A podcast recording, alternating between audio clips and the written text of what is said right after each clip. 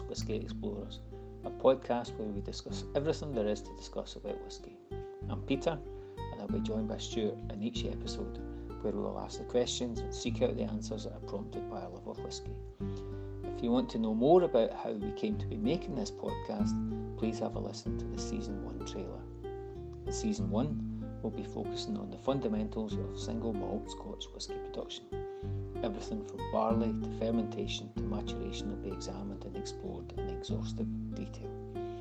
If you'd like to know more about Scots Whisky Explorers, or if you'd like to get in touch, leave comments or suggestions, please go to www.scotswhiskyexplorers.com and you can find us on Twitter at Whisky Scots.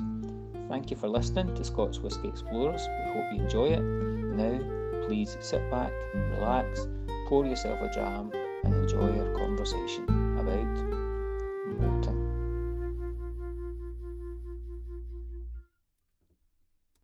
Hi Peter, how you doing? Yeah, good, Stuart. Good to see you. How how, Yeah, how are you doing you. yourself? Lockdown's a bit crazy. We're getting through, keeping on, keeping on. I think that's Aye. the main thing. So we're um we're here for episode two. Woo! Episode two of Aye. Scots Whisky Explorers. I, I I wonder if if anybody ever stumbles upon episode two and doesn't know anything about episode one. Uh, should we tell them just now who we are and what we're trying to do here? Aye. Um, well, I'll, I'll go first. Will I? Um, well, I suppose we should set out the general, which is um, will become apparent probably as as as things unravel. Is that neither neither is a professionally involved in any of this. in any capacity whatsoever. Yeah, a pair of pair of enthusiasts who like a bit of whiskey and and and like to ask some questions. Really, What what we might lack in um, professionalism will make up for uh, an enthusiasm. Yeah, well, I hope so. And you know, just o- over the years, we've uh, had a good, uh, good crack about whiskies we like, and sometimes whiskies we don't. And uh, and I've had a, a wee look about in a wee bit more depth because there's a lot of there's a lot of stuff out there said about whiskey, and you, it, it's nice to bring a wee bit of a critical, some critical thought to that. Yeah, but um, I've noticed with with the with the lockdown and, the- and the time we've had available to dive into the darker parts of the Twitter sphere and the Instagram landscape and, and, and check out how much whiskey content there is out there. It's just it's quite incredible sometimes. I think there's so much content, just so much. So, I mean, some of it's great. I'm I'm I'm a a, a regular kind of consumer of a wee bit a wee bit of whiskey content on Twitter and a, you know not so much elsewhere. But um, yeah, so you and I would be kind of sharing a dram on a regular occasion and and picking apart various bits about whiskey and and we thought, hmm, let's uh, why don't we dig a bit deeper and see what we can come up with? So yeah, asking questions I think most of all is a big part of what this is about. Uh, I, I I would hasten to add I, I, I'm not saying I'm going to come up with any revelatory answers or any blinding insights, but um, you never know what we might stumble upon. Yeah, and I, th- I think you're right there. And you know, we're enthusiasts, we're not experts, but at the same time, you want to be bringing a, a bit of a critical eye to the thing. But but we're not here to destroy the destroy the thing we love or throw No. the baby out with the bathwater. It's much more about trying to weigh up what what's going on or, or what, what we find or because we're we're bombarded with all these things, and I think you're you're more um, you're more engaged in the Twitter sphere and other platforms like that than than myself. I'm much more of a, an old dinosaur when it comes to the old books, which inevitably go out of go out of print or or go out of relevance quite quickly. Hmm. You know, the probably the most you know, there's a the, the book that's published every year, is like the the malt whiskey yearbook. You know, already, but by the point it's published, the, the information is often out of date. Yeah. The the internet is much much more a way of, of finding out what's going on if you're that way inclined. hmm hmm Uh, um, I, um, I prefer to kind of share what's going on with a, a sense of love of what we do, rather than I'm not, I'm not looking for any great critical story out there. No, Any and um, magnificent revelation. when we when you and I were kind of kicking this around to begin with and, and thinking about doing this and having a chat and recording it basically is what it is just you and I having a chat and recording it and seeing you know where the conversation leads us um we decided fairly early on that it wasn't going to be a a tasting review kind of podcast of you know what are what are your tasting notes for whiskey X and what are my tasting notes for whiskey X because I mean, first of all, there's just so much of that out there anyway. There's just everywhere you look, there's you know, there's a lot of review sites, and what I taste isn't going to be the same as what you taste or the same as what anyone else tastes. So, know it's, it's very it's very subjective, isn't it? And yeah, and I suppose we have to think about what well, what what were we bringing to the party, if you like, what was unique. And I think we both sense that there's a lot of enthusiasts out there, but there's Mm. not that many Scots out there who've grown up in the context of understanding, uh, uh, having a different experience of being immersed in Scottish culture, uh where whiskey has flitted in and out of that over the years. Because you know, whiskey isn't still, uh, well, I'm just gibbering now off the top of my head. I'm, I'm still pretty sure whiskey isn't number one sold spirit in Scotland. It's it'll be vodka. oh, I I would think so, yeah. But um, and as much as it's a Scottish product and um, you know, there's huge amounts of Scottish population involved in the in the production and the sale and the and the marketing of of it. There's when it comes to the kind of blogosphere and and those kind of enthusiasts who are taking up their enthusiasm online, I, Scots are kind of silent in there. I, I don't, I, you know, I'm happy to be uh, corrected, but I, I'm not stumbling across very many Scottish bloggers or vloggers. I mean, the only one that can really really spring to mind is Roy Aquaviti. So, um, and big shout out to to what he's doing. It's phenomenal what what he's uh, you know produced. So, um, aye, I think in some small way we might we might contribute and at least have a good chat about it on the way. So, Yeah, yeah. Well, there's, there's uh, geeky information to be shared that might might help folk have. Or well, what the start point is for us is to Yeah. find you know an insight into what's actually going on because, like I was mentioning about being immersed in Scottish culture, a lot of some of that comes with a lot of blether. A lot of that's a bit can be a bit tartan and a bit oh, romantic and a, and a bit brigadoon in it. That's that's not where modern Scottish culture is at, no, per se.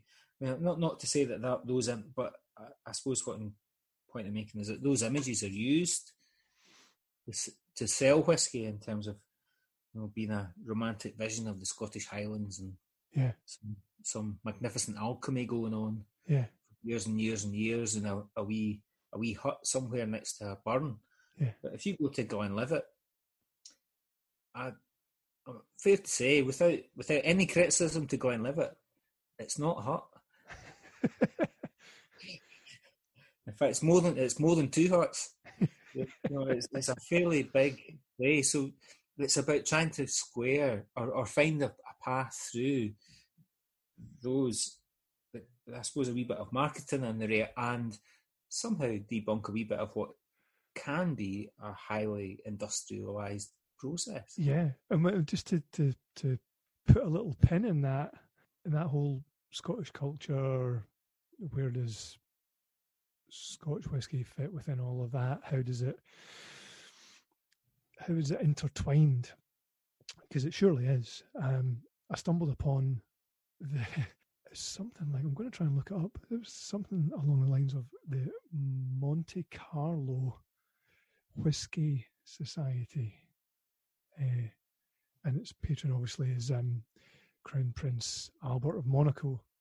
Um, and I, had a wee, a wee flick through their website to see what they're what they're all about, and and, and in their it's very much a private club, and that's one of their high uh, numbered aims in the, on their, their, their list of aims and objectives is we we aim to remain a private club by invite only, etc., etc. And we'll get in then. No, I thought for a minute I might file them a wee email, but when I saw that, I thought, nah, maybe not. But um, one of their stated objectives is is is the um, the kind of uh, furtherment of uh, a kind of exploration and uh, examination and uh, celebration of Scottish culture. And as far as I could see, that that, that went as far as them celebrating whiskey. I didn't see them celebrating much else about Scottish culture, contemporary or otherwise. Anyway. no, which I suppose by comparison we're a bit like saying when Monaco or Monaco is I'm getting my picture now as a casino with a handsome, slightly middle aged, grizzled man walking out just before dawn, his bow tie off, and he's either broken the bank or he's lost everything. You know, there's there's more to it than that, I suppose, without being hoping I'm not being overly critical. So the, their mission, uh, their mission is to be a private society of quality and exclusivity.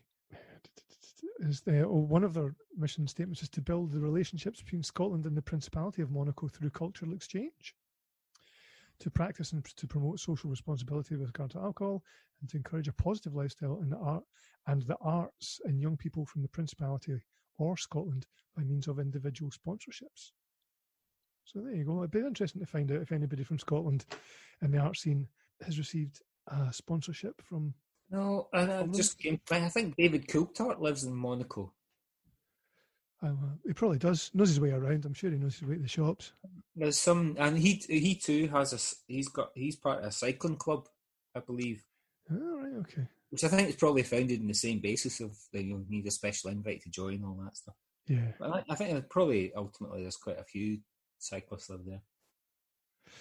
Um, so that could be um, uh, a feature episode on on uh, on one of our one of our podcasts. We could see if we could invite them for a wee chat and see if they want to discuss their. You you you write that email then. I think I might. Yeah, we'll fire it off. See see what we get back. Um, so talking about uh, episodes and such like. Um, this is this first series of Scots Whiskey Explorers. We are diving deep, or hoping to kind of dive deep and have a have a good look at the Scotch whiskey, or I should say the Scotch malt whiskey production process, because of after um after last after the last episode, we in episode one we we talked a bit about barley, um, uh, we didn't really kind of um, deal with any other cereals. So by omission, we're we're actually stating, you know, we're, we're that we're going down the malt whiskey path rather than looking at any other uh, grains or blends and such like. So, no, I mean that's all there to to be explored at another date. But um, Oh, episode so. episode one, uh, or sorry, series one, um, production, Scotch Scotch malt whiskey production. We're trying to pick it apart and have a good look at it, and it gives us an opportunity to un- try and understand it a little bit better. Episode one, barley. Um, if you're interested in going back and having a listen to episode one, it'd be great to get some feedback from folks. See what the um, see what the general consensus is. Um, episode one, barley. Did we did we miss anything? I, I, we recorded it a wee while ago, so I'm forgetting really. No, um, I think we, we did as well as we could in the circumstances. Now that, that sounds. I hope that doesn't sound come across very boastful. I think, given the nature of how we're recording this at the moment, Mhm. you know, we're we're slightly disconnected in as much as we're recording this over the internet through you know through a kind of chatting medium, Mhm. getting used to the whole process ourselves, Absolutely. And I'm hoping that. Well, I, I I thought listening back to some of the stuff that my enjoyment of your conversation in general came through, and I hope that that other people get the sense of that. That I think we've got we're interested in what one another's got to say, and I, I, in and of itself, actually, I thought even thinking about Barley, there was there, there, there was so much to say. Oh, there's tons. I, I, Kind of proving their own point that when you take a couple of steps back, Mhm. rather than just blathering and getting getting a wee bit nippy after a couple of drams, actually, when you've sat down over a few days and, and spent some time looking around at the issue, that there, there's a remarkable amount of understanding to be gained from just spending a, a wee bit of time. just a, a little bit of digging kind of um, uncovers quite a few little treasures. Um, I'm, I'm I'm particularly glad that we've we've got this opportunity to to do this, and it's great to to sit down with a man as learned as yourself and chat honestly and openly about such things. It's great fun. Um, I thoroughly recommend it to anybody. You're too kind. um, so that was uh, episode episode one was barley, um, and I'm sure we can go back there at some point and, and do a wee. As you say, that things change and the the industry evolves and changes, you know, day by day. So at some point we can go back and have a have a, another look at the whole broad topic of barley and see see how it's changed over time and see what else we can uncover.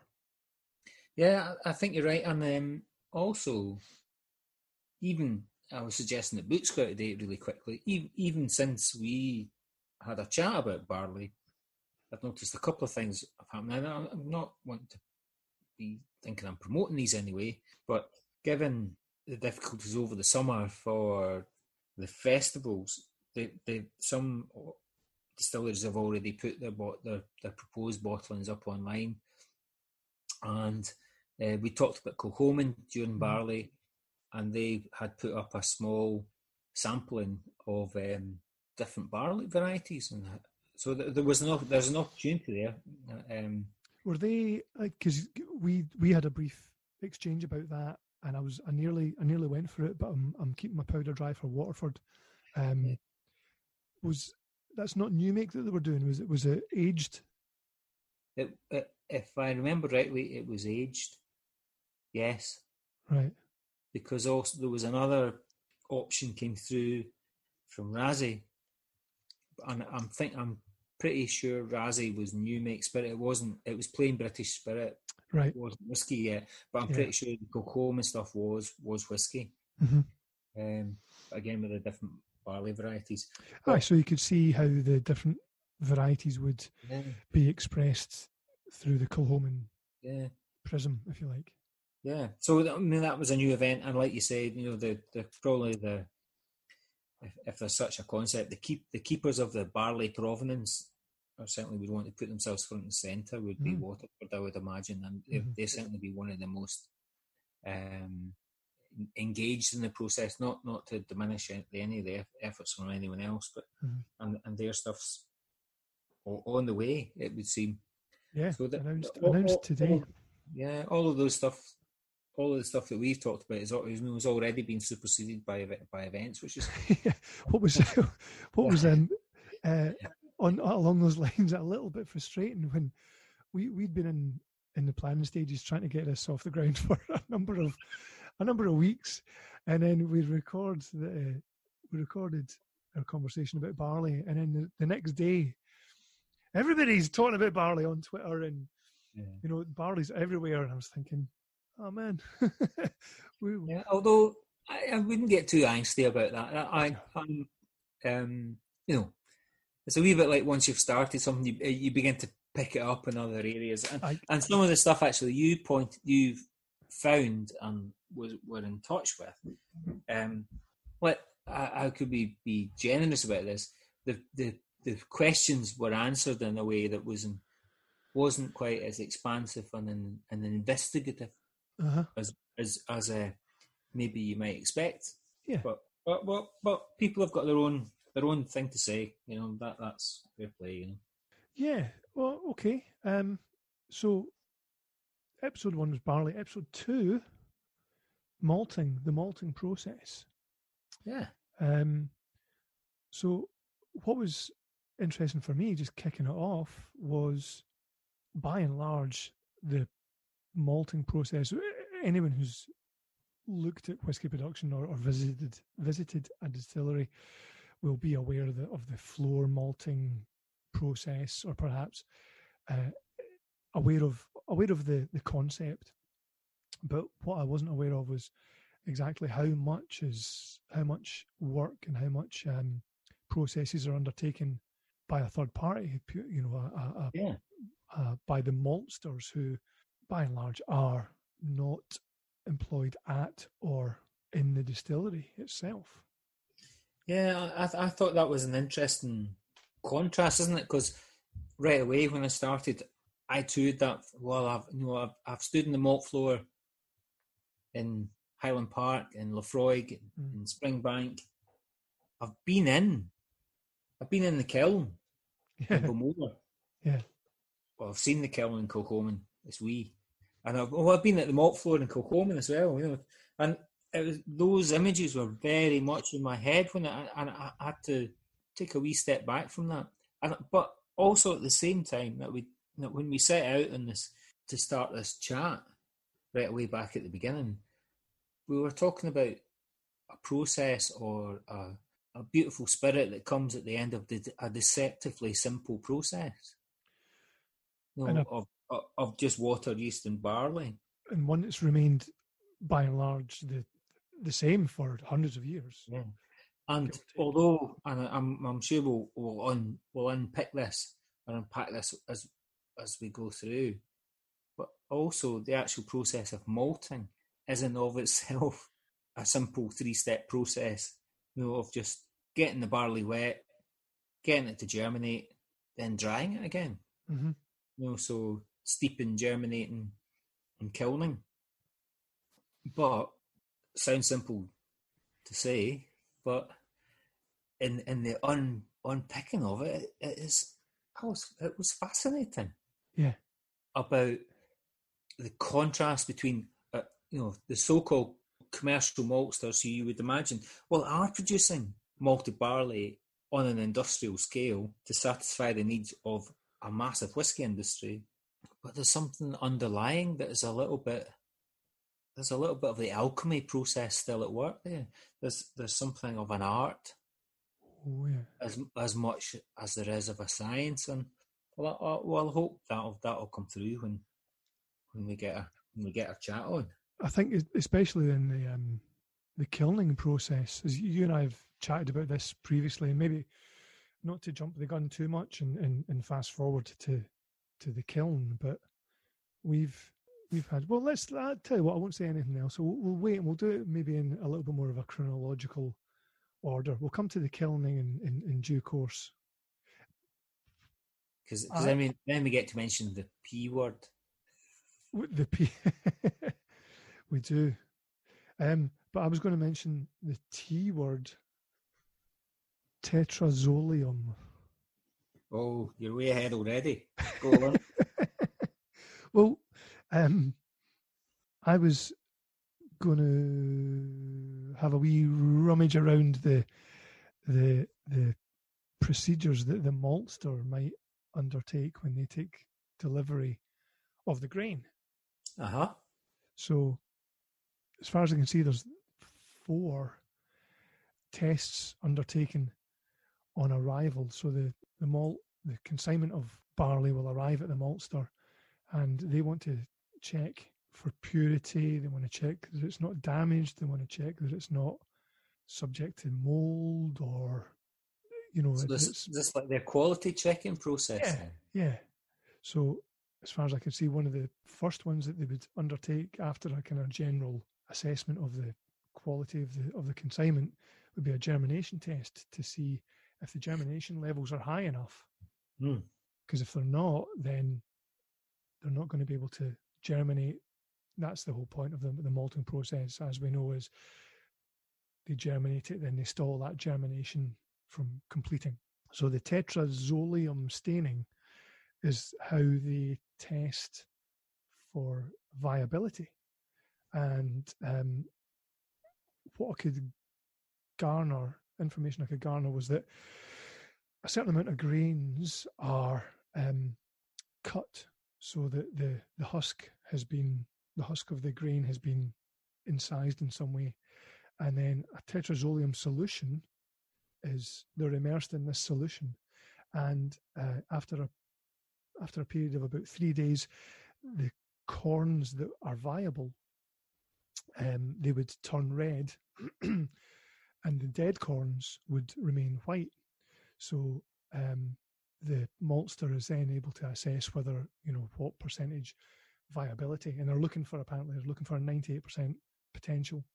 So, oh, so if you if you fire in stuff that's that's not got any germinating, uh, oh, it has to have a, that's a very high germinating potential. Then. Probability, yeah, yeah. So they'll they'll they'll take hundred grains, and after three days, if any, if if ninety eight or more of those grains have shown that they turn red, then that's a that's that's a that's the green light for them. They can it's past the, the germination test. Yeah, and I think when when we did barley, we talked about the something like about only about twenty percent of the stuff that arrives at the maltsters actually makes it to being um, malted for for whiskey or production. Right. So, well, if, high standards. Yeah, that is. If if those stats are right, I've, I've not got I've not got my notes for for the barley production, but that that, that explains that that's a pretty hefty expectation yeah. on the farmer to be firing in barley at at that level of quality. But then, mm. well, maybe it goes to show folk, folk can deliver it then, because you know, it's not like we've got a shortage of barley, is it? No, I know. Although um, presumably it changes year by year depending on the climate of or the, the type of summer we've had and stuff. It's, it's probably a sliding scale, yeah. Um, but that, that that's the figures that I that I found was that a ninety eight percent potential is what they're looking for. And I think the other out of the, out of the four tests, the other the, the second one is relating to the moisture. So I'm not sure whether the the farmer would store the grain. He would have to store the grain somewhere before he transports it. So the grain's hmm. getting stored, and it's hoped that it's being dried down to about twelve percent. Good barley stores best when it's got twelve percent moisture, long term storage, and malting barley germinates more evenly and quickly when it's stored with a 12% moisture content. So the maltster will then test the intake the, of the consignment and see what, you know, if it's got a higher uh, moisture content. And I presume that that would be a, a, a cause for rejection if it's, if the moisture's too high. Yeah, I seem to remember there's ways of drying barley now prior to getting it to the maltster. So there, there are all sorts of artificial ways of keeping the moisture content at that level for the farmers before they're they're shipping it down to the maltsters. But again, it sounds like there's a bit of an effort being made there. So I suppose it's to everybody's advantage to have good quality malt coming through in the first instance. Mm-hmm. Not like you want to be selling rubbish because it's, not, it's no. just going to come back, isn't it? I presume the, the, the maltsters will have storage facilities where they can store they can store the the, the multiple uh, consignments of grain for however long they need before the distillers call upon them because there's there's only one harvest season and distillers distill for 40 odd 45 weeks of the year so that means they have to have grain coming in on a regular basis throughout the year so that grain will have to be stored somewhere I, I can't see the farmers having the having the capacity to store it. So I presume the maltsters. Not in the longer term, no. Yeah. And then the, the, the third um, test out of the four is your very important nitrogen test. Aye. Did you did you see anything about that? Well, I was remembering that from from the barley thing about well, if you if for beer making, if I'm right, you know, meaning beer to make pints as opposed mm-hmm. to beer to then be distilled into whiskey, the nitrogen content can be a bit higher.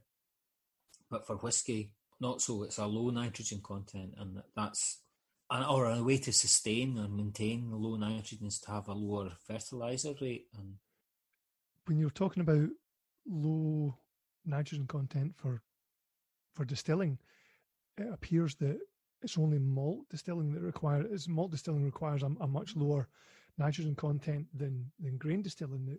Any any barley that's malted for grain distilling, apparently they can get away with having a higher nitrogen content for some reason that no doubt we will investigate at some future point. But the um the the nitrogen content of the barley has a has a, a direct correlation to the protein content. And if you want to get really geeky, what you would do is you would measure your nitrogen and multiply that by 6.25, and that gives you your protein level. So you, you would know how much protein you've got, and that then equates with starch, fermentable sugars further down the line. I uh, well maybe jumping ahead then because I think there's something about when protein molecules are larger than the starch or the, the maltose, and it's not at this point that it's problematic. We've, we've mentioned that before about how something that happens at this end might not seem significant, but once you get into the into the system, yeah, becomes problematic down the other end. And I'm pretty sure, you know, I'm kind of resting on my my kind of higher level chemistry and biology here, but I'm pretty sure the molecules of protein that are associated with nitrogen production are larger, so they adhere to the starches on carbohydrates and the, and the sugars in a different way. And then when once you've done the mashing, you can't drain the flour. Yeah. Because you've just got your, your soup's too thick. Yeah, yeah, yeah. I was I was reading but about. We've, we've, jumped ahead there, but I'm pretty sure. But I, I think that's a, a good example of how there's something that doesn't it seems a bit innocuous now, but has a, a significant influence on what can happen down the line. But that's a that's a really good point that I think was starkly kind of revealed to me earlier today. I was thinking about the episodes and trying to make something that's kind of compartmentalized, like episode one's barley, episode two's malting, episode three's mashing, episode four's fermenting, and, and trying to make it very discrete, different processes. Everything that happens now has consequences further down the line. So uh, it's not process X happens, then process Y takes over, then process Z. Mm-hmm. It's it, it's a, it's very much a continuum where everything almost affects everything else. Yeah, like you say, there's upstream activities have a, a, a, a knock-on effect further downstream. I, I suppose one of the if I think back to when we were talking about the barley, we were very clearly a group of distillers who was pointing out how important the different varieties of good quality barley were to the process. And that's in contrast to perhaps other distillers who, who don't put the same value around individual varieties because the whiskey they're producing in the end is produced from a, a large vatting of different mm. casks, blah, blah, mm-hmm. blah. So the, the actual trail of what barleys have gone into the process isn't quite so important. But even in all that, although those individual the distillers who weren't advocating terroir, if you like, for for barley, I didn't hear anyone putting a big shout out either for saying, "Oh, we'll just we'll just distill with any old rubbish then." Yeah, but it's still about good quality malt here. It is very much so very much so. And just when you when you mention that, if I could find the notes, yeah. So I think it, it's it's a lot of it's down to the um, economies of size and economies of scale, and and, and who's flexible and, and, and fleet of foot enough to be able to maneuver their processes in a way that allows them to express different things. So can if you're running a different batch of barley through, can you treat it differently to tease out the different characteristics. But but what cropped up in, in my head there was I was looking through some notes and you're talking about um, the larger players not being able to really do quite as much.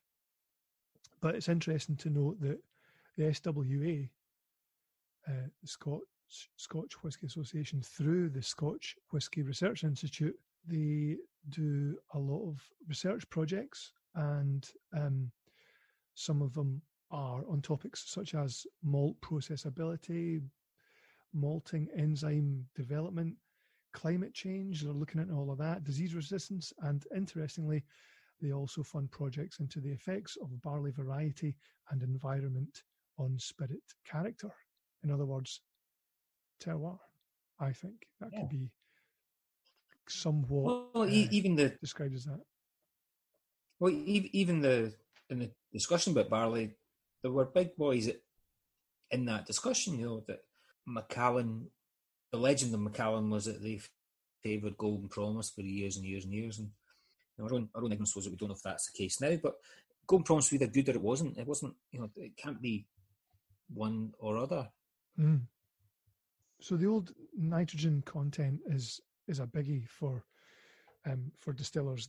If the nitrogen content's too low, um, apparently the finished malt might not, and I've got this in inverted commas, it might not match with the yeast. So that's beyond my realm of expertise. I don't know quite what's being referred to there uh, on a chemistry basis, on a chemical basis.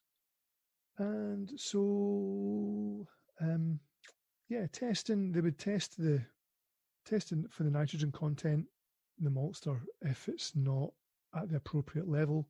So the nitrogen content they're really looking for is about 1.5%. That's considered optimum.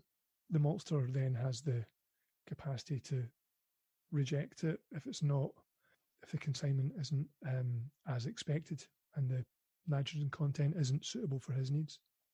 You've you've, you've gone deep there, Stuart. too deep, too deep. Um, so, the, how about a wee, a wee quiz right at this point? I've got some figures in front of me. How how much whiskey can you get out of one acre of barley? We should have included this in the previous oh, episode. we, we did include it. Did we? Or it was included. Oh, geez, there was something about how, what Kilchoman managed to do. I'm thinking back, but I think that was maybe more about percentage. So, right, okay, I'll just do some random figures out of my head. I think from what you know, I'm just making this really up from what I vaguely remember from last time. Say Kilchoman regularly could get 300 litres from an acre, but if they did it local barley, yeah, their their you know like their own farm barley, then they would probably lose about 50 of that. So I remember right, saying, I'll go, yeah. I'll go with 300, and uh, if it's Islay barley, 250.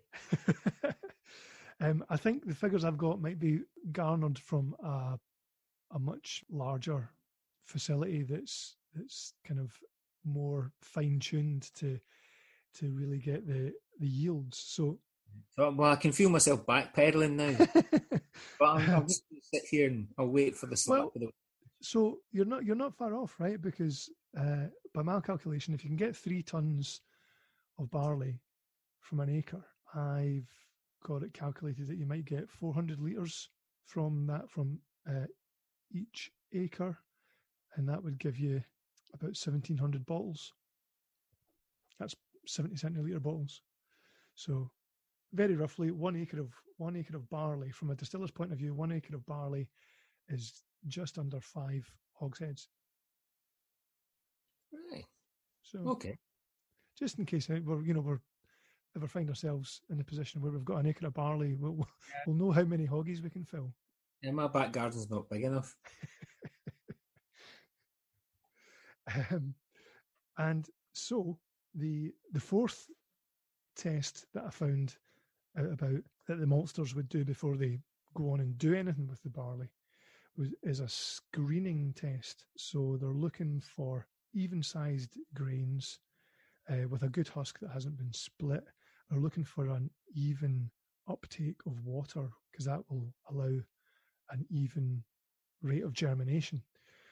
So water water uptake apparently is uh, affected by the thickness of the husk, and small grains apparently will underperform. So what they do is they screen the put the pass the barley over a perforated screen, and if they're looking for 90% retention over that screen, so the, the screen has 2.5 mil holes in it, and they're looking for 90% of the consignment to not fall through the holes. So there you go. That's pretty much what I could find out about what the maltster does before he actually undertakes any operations on the on the on the barley itself. And presumably the size thing is, is a relates to uh, kind of surface area to volume, and I think we hinted in that on barley about beer barley that it, it too is um, it, it doesn't produce the same amount of spirit. And presumably grains. that, that, that if if well the the actual structure of the barley head itself is is different. There are there are more seeds on the top, Mhm. so by virtue of that, smaller seeds, more of them, it's going to be more husk, Yeah, less sugar. Yeah, there you go. Yeah, and once again we we come upon the conundrum of consistency and low costs versus flavor in your eventual product. Because if you're looking for a consistent product in terms of how it's processed, you're looking for you don't want to be you don't want to be um, having to adjust your machinery and adjust your your mill and adjust your mash tun every time there's a different consignment of barley because you have to treat it differently. If you if you're looking for low costs and effective processing, consistent processing, then you don't want to be changing these things around. I mean, the beer barley I think was responsible for breaking the rakes at Bruichladdich. So, you know, who wants to put themselves through that just as an experiment to to find Yeah. out does this beer barley taste different? You know, that's a big gamble. They must have been a little bit peeved that day. yeah. Well, and there was there was some stuff I picked up that Highland Park had experimented with beer barley as well, on that they couldn't get it to germinate. They That's gonna- their their maltster obviously uh, hadn't hadn't applied any of that tea stuff to it. wow. But- But then but then Highland Park do something slightly different in terms of malting, and that they they still import in a fair lump of barley. Mhm. I think I think oh, maybe between seventy and eighty percent of their barley comes from from maltsters, but the stuff they do in their own floors is uh, is the only peated barley that goes into the process.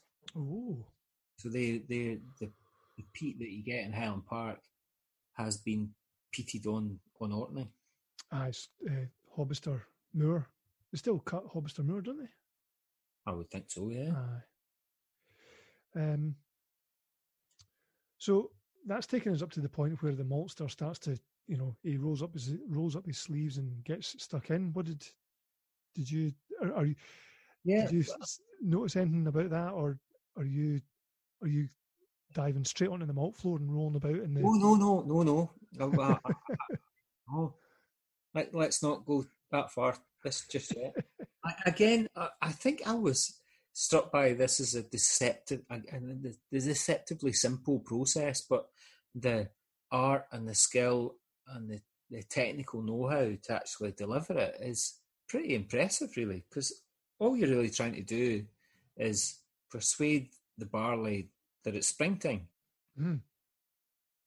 You know, and there's something about Scotland's climate as well. Seems well, as I understand it, is well suited to produ- production of barley because, by the nature of the shortness of it, the the barley itself has to work pretty quickly to try and maximize its enzyme use to get the sugars into starch in the first place in the seed, and then but then the malting process rather annoyingly for the barley, if there's such an idea, turns that process on its head, getting the starch back to sugar. So it, it's really simple in terms of, well, what are you're going to do well, it gets wet in the springtime in Scotland. We're going to persuade the barley that it's a good idea to start growing, but we don't want it to grow too quick, too much, because we want we don't know the process about changing the stored energy and starch. We only want it to get as far as producing the sugar that it would then go on to use to grow. Yeah. So there's an art, it would seem to me, in knowing knowing when to stop. But that's at the end of the process because there's also an art in the process of getting the barley to engage in the process. So it's not a case of whether you just well you just pour water on it and go away for a cup of tea and come back. It's, it's there's there's quite an an investment in terms of process. Now I, I realise actually already we're going down a particular. I, I suppose it might help. I suppose if we for me to think about floor maltings, and mm. then we could maybe come back to the other options. Oh yeah, okay. As a comparison, because and and, and that's not to to lionize floor maltings in any way, because I think I also I thought I found myself thinking quite carefully about those other so-called industrial processes along the way. The you know the centralized maltings and the, the commercialization of it. And well, I, I, came to think of them in a more, in perhaps more generously than I expected. Right. When, okay. When when you consider the so-called uh, traditional authenticity of floor maltings. But having said all that, it's a simple thing. You know, you've got a barley husk there. About eighty percent of its weight mm-hmm. is a starch, and it's a starch that maltsters are trying to extract in terms of a chemical process that will change that starch into sugars.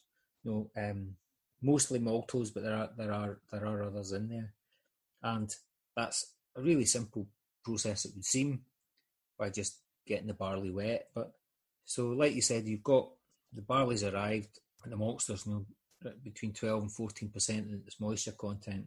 But in two or three days' time, assuming it's passed all those magical tests, that, that moisture content is going to be up there about 45%. But again, that's not all just, you, don't, you can't just plug the hose in expect the barley to behave. It has to be nurtured through that processing. Um, you know, so is that is that the, one of the steepings you're talking about there? Where the... So you you steep the barley, or you have a big water vessel, a vessel with water to steep the barley in, and that might go in in the first soak for depending on the particular way the maltsters operate, but that you know it's going to be maybe twelve to twenty four hours. Mm. Then that's drained off, and and the barley takes a rest on a couch. Gorgeous view of all the barley. Oh, I'm, I'm havering now. All the sitting, sitting back, I'm being served grapes and all that on its couch or chaise and uh, but then you know, it's soaked again, you know, for that double that period mm-hmm. again. So it's it's not a case of where you can just expect the barley to do your will. You actually have to engage with the process of the growing of the seed to help it produce its best for you. And I, I, I quite I quite like that. It's not yeah, you've got to work with its rules, and you've got to it's got it's got to be on its terms to a degree. Yeah, and I, I yeah I, I was quite taken by that. I think to get the best from it, you've got to be at your best as well. I like it. I like it. Yeah, and well, there's I I, I think you're on top. You're maybe more on top of these uh, enzymes, but I think is it diastase and cyt taste that are operating to turn that starch in, into sugar. Sounds right, yeah. yeah and uh, I think, and well, here we go. So you're looking at up to about fifty percent of that. What that starch once it's converted will be maltose. Okay. So, so that, that that's how you get the you know those multi drinks that folk some folk have before they go to bed and things like that. It's through the same process, you know, like yeah. the malty barley. But you know, there's a whole other range of other sugars in there. Uh, kind of, I think fructose is right down at the end. Sucrose, sorry, yeah, and then fructose, and then you've got glucose, and then as one that was a new a new name to me was maltose. Which presumably is some kind of in between from malt, but I, I don't really know much about it. But they, they'll fill up all the other kind of percentages of of this, these levels of sugars Right. in the in the round. So, um, but we've only got as far as it, the barley's wet now. In fact, and in fact, I've jumped ahead because we've only got to the point where the barley's wet. It's had a rest, and it's got wet again. Yeah. But but these processes are beginning to be activated through the, the wetting process. But that that again doesn't happen in the steep. It happens on the malt floor. So do, there's two or three immersions. There's two or three steepings. Hmm. If you do it any more than that, I, I suppose I presume that the, the, the process will be allowed to go too far. The germination process will be allowed to to to to go to no, because it's, it's germinating on, on the malt floor, isn't it? But So what you well, I'm get- just wondering why why two steepings, why three, why not four? Do we know? No, other than, well, even in the spring in Scotland when it's wet, it doesn't rain every day. Feels like it. so there's a simplicity in that process of of getting the grain then to begin to start to get to work on itself. Mm. I think it's springtime and it's time to grow and start to lay down roots. Yeah, time to sprout. Yeah. So traditionally, that great word that's favoured by a lot of marketeers, traditionally it would be spread out on the on the malt floor. Yeah, and I mean just and the ones I've seen have never been anything other than concrete floors. So concrete because it's dry and easy, relatively easy to keep clean. I imagine, yeah. Yeah. you know, maybe up to about 30 centimetres at the beginning. Because again, and, that's- and- but it might go down to as much as low as 10 centimetres by the time the process is finished. hmm But again, I imagine that's just because I'm wondering now the, the kind of level of moisture then, does that mean the grains are fat and being all over the place? Because, I mean, because again, it's not a given. You're going to have to work with the barley again Mhm. uh, where the barley's going to need turned because once it's wet and put out on the floor and it's beginning to germinate, that will create heat and it'll create carbon dioxide, and also the rootlets will start to grow, the, the chits, and you- don't want them to be uh, tangling all together because you're just going to end up with a carpet of barley. Yeah, it's going to be havoc with your with your mill. Yeah, so that that um, you're to need to um, turn that, and you know traditionally that's been with a a malt shovel or a shiel, but that that looks like back-breaking work, really. Aye, it's uh, it's one of the kind of iconic scenes, isn't it? Yeah, You know, it's crossed the mind of every distillery that currently uses malt floors. How can we get that picture of the guy turning the malt? We need to get that somewhere on our on the packaging or on the bottle somewhere. Because I mean, it is it's, it's time served and it's harks back to how it's been done for many hundreds of Yeah. years. But saying that, I wonder what that gives us as a something that inputs into the profile of the, the characteristics of the final whiskey. Do we know? I mean, even from a marketing point of view, do, uh, do they have they honed their arguments so much that they can say, "Well, we've got our floor maltings, and it gives us X, Y, and Z in our spirit," other than the sense of it being done in house and part of the process that's that's taking place in that same hallowed space of the distillery. Is that is, is that the only reason why distilleries would, would actually still keep it on because they it, it, it looks good from a sales point of view, or does it does it really do anything for the flavour, or conversely, do we lose anything if I say we do, does the whiskey lose any characteristics if it's wholly produced by central central malted, you know, in, in a more industrial centralized way? I think the from what I could surmise, there were differences of the malts that were produced on malt floors. So Laphroaig's malt is peated to a different peating level than the barley that they or the malt that they get from Port Ellen or from elsewhere. Similarly, Bowmore's the same. Uh-huh. if I'm, if I'm understanding that right.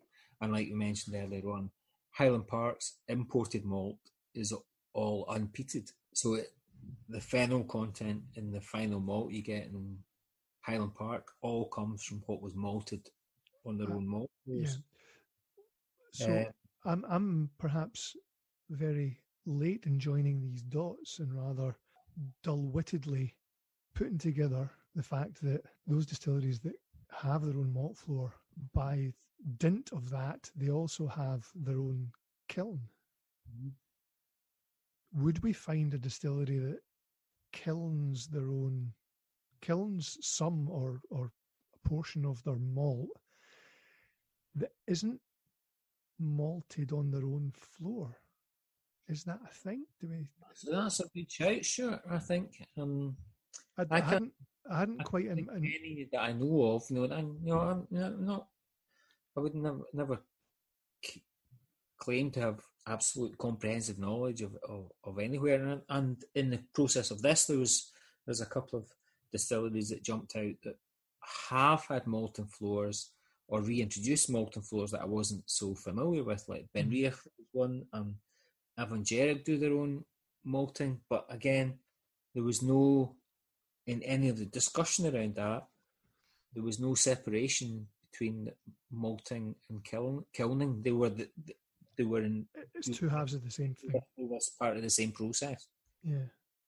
So so then, I don't know what the current state of affairs is with the Bruichladdich floor maltings. They were they were read last year. There were there was talk of Saladin boxes being introduced there, Ooh. um, and them they were going to rejig the the layout of the place and introduce floor maltings of some kind. Um, but would that then automatically presume that there's going to be a kiln on site as well? Well, I, just thinking through what you're saying, right? The reason you'd be using the kiln is to dry the malt that you've got wet. Mm-hmm. I thought I had a solid argument there about no one buys in unmalted barley, do they? But clearly folk do. but if you, if your barley was already coming in malted, would you? I, I don't imagine it's possible then to kiln further because you, you're trying to stop try- the process. And although we've we've we've we've already hinted that peat is important in that process in terms of additions of flavour and stuff like that, but you would you'd only be drying your malt if it was wet. Yep, you've got to, you've got, to, and you don't want to leave it wet, right? So the thing is, they, they do, they do have to come hand in hand. Um, I, I, was, as I say, dull-witted and, and not, uh, not, not is it- noticing. it's a Yeah. pertinent question. You know, well, what? Why? You know, we get so locked into just well, that's just the way it is. Mm-hmm. That's Yeah, the way it is. In this case, it's the way it is because that's the way it has to be. Because because the thing's wet and we need it dry, right? Yeah, pretty much. yeah. Okay. Well, there we go. Solved that one. Right. So well, what that means is that actually, everybody's well. Once once we've got that floor malting process going on, and that that takes a wee while. That can take a week or more Why? Of these hardworking guys in there with shovels, or I've seen uh, kind of uh, almost like a a big rake that that you pull behind you, or an, a, a, They just get customers to do it most of the time. Do they not? People on tour. Here, Right. come on in and turn them out for us. Yeah, well, in the times that I've had a go, I've always thought, I've just walked in off the street. I don't really want to, should I not put my sand shoes on or something? Walking your precious barley. And that, that that's another conundrum, isn't it? You know, that we, we get very precious about these things, yet there you are. You've just walked in off the street, and before you know it, you're walking down the length of the barley with a, a big rake at your back. Aye. Then after that, they're locking you in the kiln. You can't breathe. yeah, so well, all that goes on. You know, we're looking at maybe up to a week of hard labour in there of turning these, turning the barley, making sure that the wee rootlets don't get too um, too tangled up together. Aye. And and I think uh, the turning also helps the even gen- germination, you know, because it's going to get warmer at the bottom. Yes, aye, that's right. It'll get really warm. also, you're going to get carbon dioxide building up and stuff like that. So that that needs to be managed, and I, I think there's, there's more to it than just turning it with a shovel. There's that great science of opening a window as well, yes. and just regulating the temperature within the actual malt floors.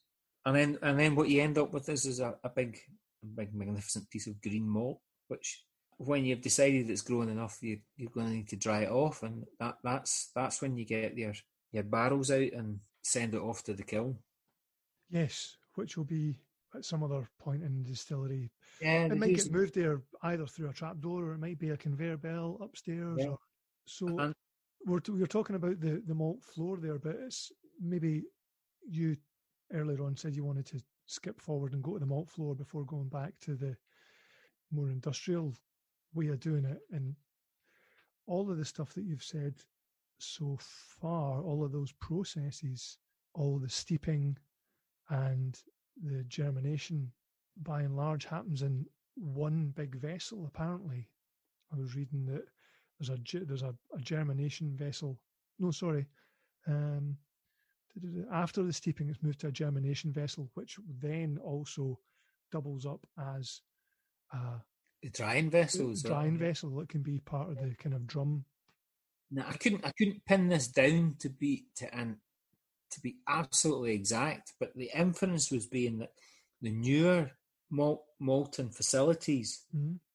will have that where it's just one vessel that can do everything. Yeah, If I'm reading rightly, slightly older ones, and Port Ellen comes to mind as a slightly older um, maltings. It's a two two part process right. Okay, where the malt's germinated in one drum and dried in another. I see.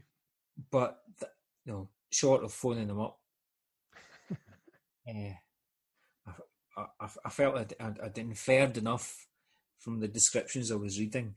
But and well, maybe it might it might help actually to compare because, like you're saying, there's there's you could have one or two vessels where all this goes on hmm in a drum or a, ger- a, a germinating vessel. But even again, that it's not a case of then just scooshing cold, you know, hosing down the barley and expecting it to do its thing. It's tended again, and the barley's turned regularly. But again, that's not. Although it's been steeped, it's it's tended or there's warm, there's m- moisturized air goes through.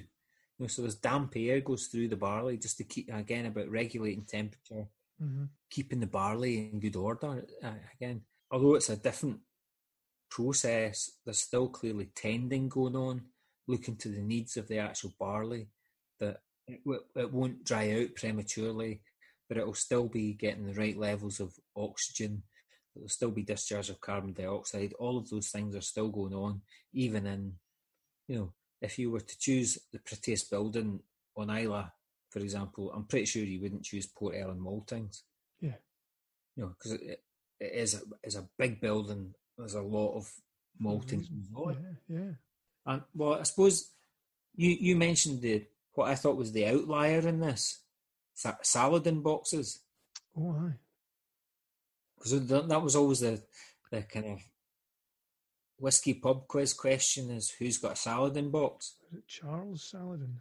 Charles, yeah, I think. A French guy invented it. And I, I'd always I, th- I think we'd had a chat. So Tamdhu, by the way.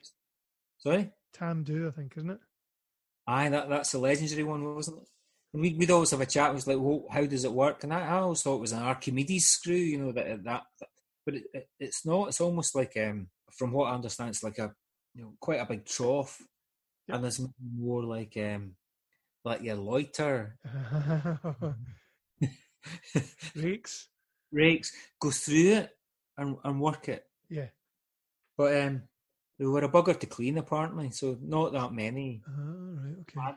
but but there was more than Tamdhu. Can you can you remember? Do you know any? You remember any more? Here's here's your No. No, not off the top of my head. the Yeah. legend of Ben Rinnes. Oh. So Yeah. when when were they when were they extricated from Ben Rinnes? Well, I'm glad you asked that because I did write it down. Uh, ben Rinnes had them 64 to 84. oh, Uh, Dailuaine right. 1960 to 83. So are we saying then that around about the eighties, that's when I mean, we know that the, the mid eighties was a, a, a, a big time of consolidation uh, within the industry, and and Ben Rinnes, for example, around about that time went down from a triple dist or some kind of triple distillation to double, dis- double distillation. But no, can I? Not as, no, a wee, wee bit later for Ben Rinnes, but I think that's that period of consolidation for DCL. Uh huh. So are we saying DCL at the same time. right? Are we saying then that at that time when they had their own maltings, they would have been kilning all their own production, or maybe just a proportion? You're asking. That, that's a good question. Because now in my head, every time somebody mentions malting, I'm going to be thinking, right, they're kilning there as well at the same time. Yeah. Well, well, by definition, they would need to be surely. Yeah, yeah. Yeah, and then the out, there's an outlier as well, is uh, Glen Keith, Oh, okay. because it, it's it's a relatively young distillery. It was only built in 1957. It, it had um, Saladin boxes right until 1976. Okay. Um, but you're right about Tamdhu. It, it was the it was the outlier again. It had the longest lasting of the Saladin boxes, and they they installed them in 1950. They they're, they're still there apparently, but um, maybe maybe that's how Bruichladdich got a hold of some pair of Okay. Um, some Saladin boxes going free. But when Ian Macleod bought the distillery, they chose not to to reuse them. oh, okay. But, But the, in, the, the re- boxes also used at points in different maltsters, Bairds of Inverness, yeah, I imagine. And, uh, and uh, Crisp in Alloa. Yeah. I haven't heard anything about Ian Macleod's logic for not using them. It didn't mention anything about them being too difficult to clean or anything like that, but much more about they were just going to go back with get their malt from from maltsters because they thought they could supply it in more consistent and better quality. Yeah, yeah, that'll be the reason, I'm sure. Yeah. Um, Well, I think Saladin boxes were quite popular in brewing in the day, but again, I don't know why that would why that would have more grip there than than than in distilling. I'm, Is it, no- is it a space thing? Or maybe it's more automated rather than turning it by hand. Possibly, yeah. So, are we? Are we? We're finished on the malt floor and we're heading for the kiln, are we? Not quite, not quite, because something occurred to me there. Is because although you know, there's maybe something to say about not every, very few distilleries now have malting floors. hmm I think we've probably mentioned them all, um, and in fact, only one distillery is able to supply all of its own malt, which is uh, Springbank, which which also does the the malting for Kilkerran as well. But that that that's relatively small production compared to all the other guys. No Diageo distillery has a malting floor operating now, and hasn't had for for some considerable time. You'd think they'd want to get on in, on the romance of it, and, and, and they must they must have looked at some one of their portfolio, looked at their portfolio and thought, right, is there is there scope for Yeah, you think something like reintroducing? or, or Royal Lochnagar or something like that. You know, like one of the wee more niche. Is there not a maltings at Glen Ord? It's not floor maltings. No, it's it's like Port Ellen. It's it's, Yeah. it's huge. It's huge. Well, it's you know, it's a commercial. Aye, because the, the Glen Ord supplies for quite a few of the Yeah, Diageo ones, doesn't it? but also I suppose it's not. I mean, it, it's over the twentieth century, really. And if I remember rightly, I think it was Speyburn was the first to give up their their malting floor, and then they experimented a bit with drum maltings for a while, as had Glen Grant apparently shortly beforehand. Wow. but that doesn't seem to have come to anything. But Glen Grant gave up as early as no, sorry, Speyburn gave up as early as 1890. So they they came into the 20th century without a floor maltings, but they had a version of kind of drum maltings, which is you can still see at the distillery apparently because they've been preserved through through historic Scotland. But they were setting, setting the trend there really, so that all through the 20th century, distillery after distillery were giving up the floor maltings.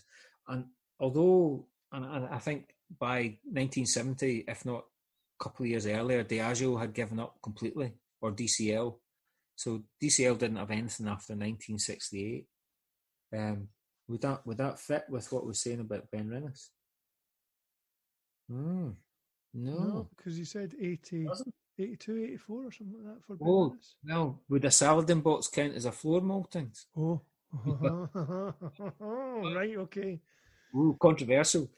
Um, but it meant just kind of general industry standard then became you don't do your own floor maltings. It's going to be produced centrally and produced commercially. Uh-huh. But even at that point, the commercial maltsters weren't all like Ord or Port Ellen or or what's become Roseisle or uh, Burghead.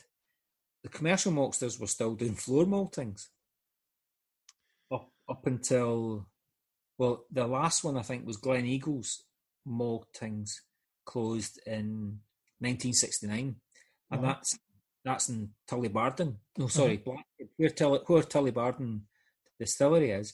Right. Um, so Tull- uh, Blackford itself has such a great access to good water that there were quite a lot of breweries around the, the town itself. It's just it's only really a street. You know, if you've ever been through it. But um, and in fact, Tullibardine Distillery, I, I think part of it grew up out of a what was a a brewery. Um, but the what was the commercial maltsters there, uh, Gleneagles, they they were last to give up the floor maltings. Uh, in as I was saying, 1969. But in the town itself, you would you would recognise that building. It's just on the right hand side if you're going through the, the main part of the town. You would recognise it Okay. as a floor maltings from an from you know from a regular distillery or you know Yeah. from a distillery that, that, that does its own things. But it's it's a quite a nice wee bit of um bit of history just sitting there. Mm. Just now something else. You know, I, I'm not quite even sure what, what they do there. Um, but you would recognise that as as a piece of malting history. So I'm I'm coming back again to my my question from before. That I'm just reiterating it so I remember it next time I'm I'm in one of these distilleries that um, has its own maltings or has its own kiln. And I, I presume I've answered the question right there. What what does it give you? Why why continue having this malt floor? Well, um, it must be because of the romance of it and and because of the the the the, the marketing aspect of it. It looks great. It harks back to a more you know romantic era, and also so they can control at least some of the kilning process. Yeah. It must be If, something. if I'm right, do. in thinking- yeah, I think you're right. So I think I think um, if I'm right in thinking, Kilchoman only does local barley. I'm, I will stand corrected in that one, but also for a you know for a long time, Ardbeg talked about reintroducing malt floors. You rightly mentioned Bruichladdich, and Mhm. you're you're you're ahead there in understanding Saladin boxes. That's interesting. I'm, I'm intrigued by that. Ben Riach reintroduced in 2013. Now, if, I don't know if that changed with the change in ownership. Ardnamurchan have got molten floors, Why? aye. but I, I visited, but I, I think they'd used them at that point. I can't remember seeing any malt down. I'm trying. Whereabouts were they? Were they kind of? I can I can picture the I can picture the warehouses and, and I can picture the going into the front Yeah, so front of the visitor centre. what up to date information I could get was saying Ardnamurchan's got them, but they've Mm. not used. Them. So that that that would make sense as to why I thought I hadn't seen. But again, if you're small enough to be artisan, if it doesn't matter in the same way about Mm. needing the in inverted commas consistency of your product, if you're using small batches, that, that kind of makes sense. That that's going to add a layer of a layer to your your batches, isn't it? Yeah, you produce the barley this this week that's right. in this particular way and well i suppose it's it just depends how you want to present your whiskey to the world really Does here's a wee here's a wee question for you. Does the the fabled salty maritime coastal notes that are supposed to imbue the whiskey that is maturing in the warehouses situated in coastal areas, does it start to play a part that early if the floor malting is situated in a coastal region? Ooh. Well, Probably, pro- I mean, the, the, my my logic would say no, don't be daft because it's only it's only lying out there for a week. Hmm. Well, I, I, in in truth, I can't answer the question, but in a classic obfuscation, I'll I'll answer another question, I love a bit of obfuscation. which is uh, that the suggestion that there are some you know, some distilleries that their their water source runs over a lot of peat. So they're saying, well, that this is the this is the water that we we peat the barley with. So that's where we're putting the peat in. That that that's that's maybe a wee bit of a, Bollocks. we, we, yeah, a wee bit, wee bit more fanciful because the temperature of the barley is never going to get high enough because it has to be regulated to I think about to about sixteen degrees or something. Yeah, Never going to get high enough to release the phenol content out of the water. So it's all it's, it's all a bit negligible that, but lovely to think that the peating starts. You know, it, you know, it's it's like uh, the whiskey takes takes in the peat with its mother's milk kind of Ah. notion. I- I I thought those days were gone, right? Where where those um, apocryphal tales were wheeled out to unsuspecting consumers. But I was listening to a podcast, and I won't I won't say which one, and I won't say which distillery ambassador was on, but there was a guy. There was a guy. There was a distillery amb- ambassador from a, a well-known whiskey brand who said as much as no, it wasn't him. no, it wasn't him. So Peter's showing me someone's name on the screen, but no, it wasn't. It wasn't him. That's Um, the only advantage we've got from actually doing this. But this ambassador came on and said, ah, so all the whiskies that are made in this region are all famously peaty, but ours is famously unpeaty because our water travels over, doesn't travel over a peat bog. So uh, it was, uh,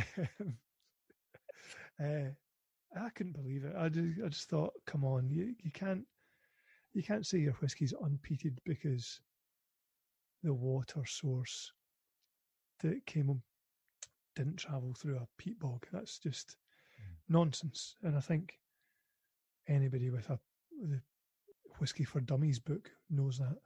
Anyway, anyway, enough of that negativity. But Uh, then I suppose that's what we, we set out to do is just to hold up a hold up a candle to some of this, I- I- if if only for our own enjoyment. yeah. So, are we are we heading to the kiln yet? Are you are you, are you, are think- you I still think get- I think we can get the chariots out, right? load up the barley, Let's load them up. and, and put them put them in either down the chute or up the conveyor belt or uh, yeah into the shoveled conveyor belt. I think Right. them there. Do you think anyone noticed that what a cheesy Radio Two kind of reference that was? I liked it. I thought it was great. So, what's the purpose of the kiln? What's all that Well- about? We've got we've got our green malt. It's germinated. It's started to sprout rootlets. The starch in the grain has started to be converted into sugars. yeah, so you you want you want the plant now to stop growing. Yeah. Because that, that, that sugar is going to be used. If you're a plant, you're going to use that sugar source as the energy for for growing. Yeah, So you're doing two things. One, you, you're stopping the by drying the, the grain, you're stopping that process. The plant itself won't use up any more of that that sugar, Mm. and um, and you're saving the sugar for yourself as a as a distiller. And that's that's why historically Isle of whiskies and some Highland pe- Highland whiskies would be peated because that's the only source of fuel. Pretty much, yeah. I think that's that's that's fairly commonplace knowledge. I would I would think. So you're you need to lay out the lay out the green malt on a perforated floor and allow heat. If you're let's say you're doing it in a kind of inverted commas traditional kiln, you'd be laying out batches of the green malt on a perforated floor. I think I've seen them. They've got a kind of a mesh floor and kind of mm. hessian flooring, so the so Yeah. the grains don't fall through, but the smoke can percolate up. Yeah, I've not seen that many. I have to confess, but yeah, only only, and sometimes just from from the kiln itself. If you can, you can look up and see. Yeah, Yeah, but you, it's one of those peculiar magical processes that's clearly happening above your head. Yeah. Smoke's going up, but um, yeah, pretty much that's it. You know, you've got your your barley laid out there, and you want it to to stop, stop being energised. so the, the, there's you don't obviously don't want to burn the the barley, so you wouldn't want it too hot. It's it's a, a com- well for the for the peated whiskies, it's, a, it's going to be a combination of heat and smoke. Yeah, It's, um, it's, it's what's required. Yeah, and I think you're touching on something there again about there's whilst there's a science here, there's also an art Mm. um, in maintaining the correct temperature and making. Well, I, I, if I'm right in thinking that you shouldn't really have the temperature above 55 degrees Celsius or centigrade, so there's no rush to toast the barley to the nth degree. hmm Um, it's much more a progressive process of just drying the barley off at that kind of level without ever burning it because you don't you don't want to introduce chemical compounds from overheating the barley Yeah, that will affect the flavour of, of the whiskey. of course. if- It's like it's like burning your toast, isn't it? Right. There's much more about there's again the artistry about delivering good quality barley is about it's it's not just speeding the process up to an nth to an nth degree. Although maybe going a couple of steps back a bit, it might take you know eight to twelve days Mhm. to get to this point from a floor malting.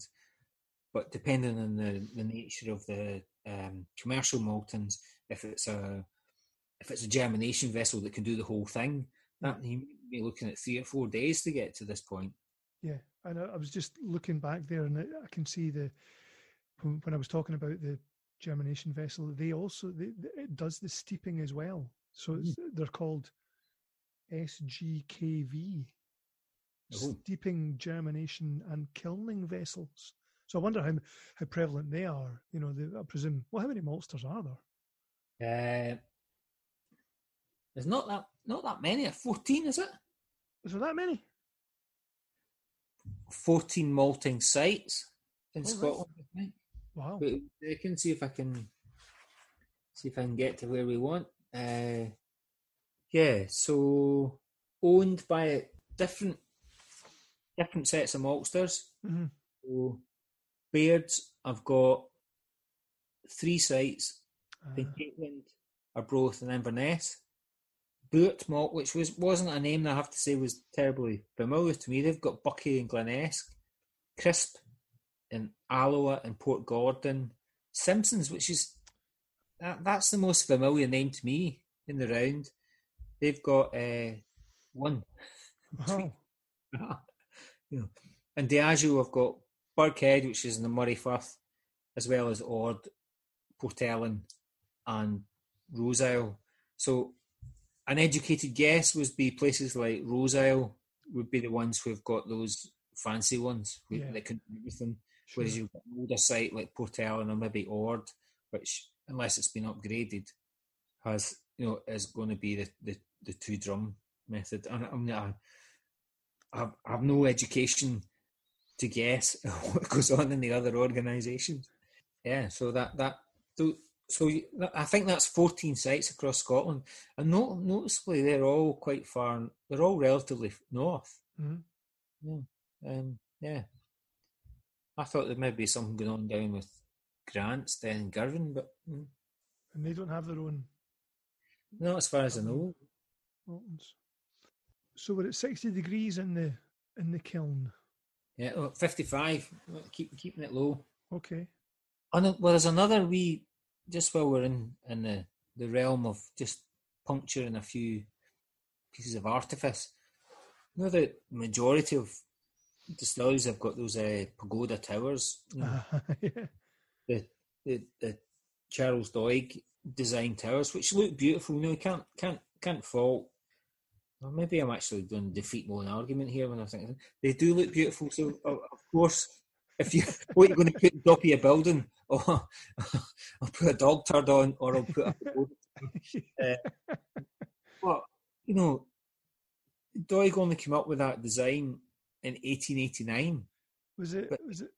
Where was the Where was the inspiration for that? I know it's I know its purpose, but it, it, it obviously didn't have to look that way. I don't think the, the look of it was intrinsic to to its purpose of drawing the air and, and acting acting like a an exhaust um, or a chimney in some way and It's, it's drawing drawing the air through. But why why they're so iconic? Do we know why they look that way? I think it, it looks very Japanese. That's And I where I was think- heading. Yeah. And if anything that I that I could understand from it, it was almost too too good. It was too good at drawing the smoke through. it's clearly a man ahead of his time, but even then, almost behind his own time because then by having designed it by 1889, by the time 1900 came, Speyburn, Glen Grant, uh, they're already Getting both, bo- um, I, think I've seen photographs of both those distilleries, and if I'm right in thinking they both have got pagoda towers, but they've gone. You know, the, the process is gone. Or even if we go back to the new kid on the block with the Saladin boxes, is Glen Keith, 1957. That that's that's a bit of affectation going on there, surely. Aye. Well, it, Ardnahoe and Islay, it's got a pagoda on top. And it, it, it does look great. And I suppose if you're, like you say, if you're building a distillery, what you what are you going to do? Eh? Well, it's it's uh, it's a term. It's part of the part of whiskey vernacular It or the vernacular of whiskey architecture, I guess. But but there you go. And just just a just another wee point to mention along the way is that you know that pagoda tower isn't that old either. And lo and behold, it came in just a few years before everybody started chucking out the notion of, you know, as as as, as a kind of preamble to people start chucking out the notion that they're going to be doing their own maltings. It was the Betamax of the um, the airflow system of turn of the century distilleries. But yeah, what we I, I'd cut you off, Stuart, round about um, thinking about those larger maltsters. So that I, I think there are fourteen. I don't know where I was heading with that. Um, I suppose one one question to pose is if if there's if there's 14 malting sites and there's 130 odd working distilleries and all those distilleries are sourcing their malt from one of those sites, then is there a uniformity? How how how how bespoke can you can you get your malt? I mean, we know the story of of Bruichladdich saying to their maltsters, "Okay, give us the make it as peaty as you possibly can, and just turn the dial up to eleven and give us some Octomore." So, I wonder how how you know what's the conversation that's that's had on a regular basis between the distillers and the maltsters Yeah, does everybody have their own template? And you go okay so today we're, we're producing malt for distillery x. That has to be run through the the facility in this kind of manner or we have to change it around for tomorrow's batch because we're doing it for a different distillery and they want a different malted in a different way? I don't know. Yeah. I I um, I'm to be controversial in that, I didn't find myself that convinced that the process is that accurate for a, for a number of reasons, but primarily the measuring system of for, for getting parts per million. If you're looking at adding peat, Mhm. uh, but also that, and by virtue of that, the actual process is again is such an art. It's not a science. So although take that back a couple of steps, so if we if we're using malting flows as a kind of benchmark, which have all the apparent trappings of authenticity and tradition in in whiskey, you would you'd expect that to be a wee bit random. mm-hmm. You know that there's there's humans at work here, but I also picked up. I think I think in reading Andrew Jefford's book, you know, um, smoke, peat, and peace smoke and spirit Smoking Spirit, yeah, thank you. I know we're both admirers of it, and obviously you've got better command of the title than I have. uh, that even even at Port Ellen Maltings, there's there's kind of a bit of a competition between the guys who are going in to set the peak Uh-huh. about who can get the, the best draw, who can, who can get the best amount of smoke through the malt, and there's a, something beautifully human about that endeavour. Um, so I got the sense that actually the way now I might I'm you know I'm willing to be corrected in this, but I got the sense that what they were they were best at, and may, maybe these new vessels that are you know can do it all. There's there's maybe a different bit of control. I'll I'll, I'll, I'll remain. I'll leave that open. Mm. But I got a sense that what they were really good at was getting hunters of peat in, and then if you wanted less, have some unpeated malt in. You know, you Right. dilute. it. Now, again, I'm reading between the lines there, but that that's the way it looked to me. And as part of the deconstruction, because we're going back to Bruichladdich there about their asking Port Ellen, you know, can you can you give us 60 ppm? and the reply came back, sometimes. Mm. And that, that's so beautiful and it's it's completely archaic and arcane you know, about how it's you know it's so inexact. Um, but maybe what came back then for Bruichladdich is that of Bairds were able to supply a higher peating level. Mm. Although I, I don't think they were. I think they were trying to get highly peated Port Charlotte at the time, but they ended up getting so high off the dial or beyond the dial that they, they decided to call it Octomore.